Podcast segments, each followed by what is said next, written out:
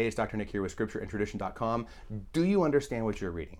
That is the question that St. Philip asked the eunuch as they were leaving Jerusalem in Acts chapter 8.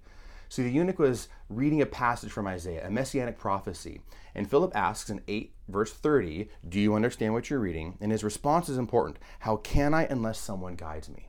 You see, that's the position that we're all in when we read Scripture, whether Old Testament or New Testament, prophets or Paul or the Gospels. It is God's Word, right? So it isn't just super clear all the time.